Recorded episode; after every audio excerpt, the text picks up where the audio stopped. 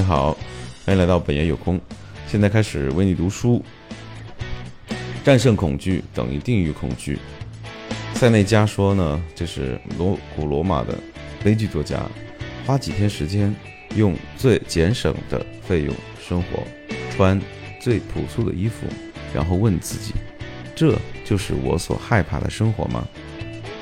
啊，听菲尔说呢，然后呢，有趣的事儿就发生了，在不断自我折磨的同时，我恰好也开始了反向思考。正当我一次次定义噩梦的方式，克服那些莫名的不安和恐惧之时，那些最坏的情形也就不那么令人担忧了。我也不再对外出旅游那么恐惧了。突然间，我开始思考，我可以采取哪些措施来挽救剩下的资源。开始考虑，如果所有的不幸接连发生，我应该如何回到正轨？必要时。我可以去酒吧兼职做服务生，来赚钱付房租。我可以卖掉一些家具，减少外出用餐的次数。我可以从幼儿园老师身上偷一些午餐钱，他们每天早上都从我的公寓前经过啊，这不知道什么梗啊。我还有很多种选择。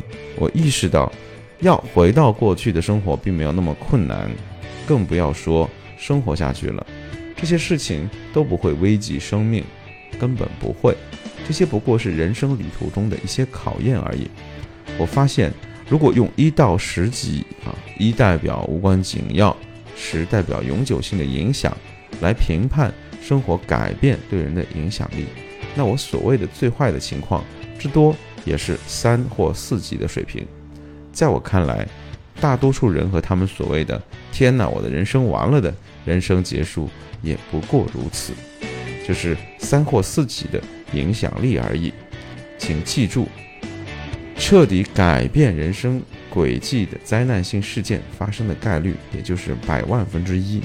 从另一个角度来说，如果我能认识到人生最好的状况，甚至是可能的状况，那么就可以很轻松地让人朝着积极的方向进行永久性的九或十级的改变。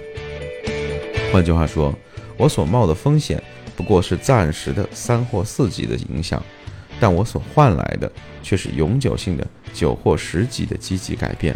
而且，如果我愿意，我只要稍加努力，就可以轻松回到以前那种工作狂的状态中去。这些思考给我带来的一个重大启示，就是其实生活几乎不存在什么重大风险，有的只是极可能发生的人生的重大改变。而且我也不需要为额外的付出即可回到以前的生活的状态当中去。于是我就决定去旅行，并且只买了去欧洲的单程票。我开始计划我的历险行程，并且开始解除一切身心负担。预想中的灾难一个也没有发生，而我的人生却从此仿佛是神话一般。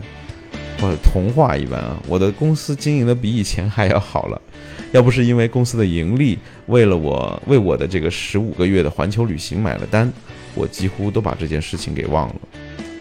好了，今天就到这里，非常感谢你的收听，我们下次再见喽，拜拜。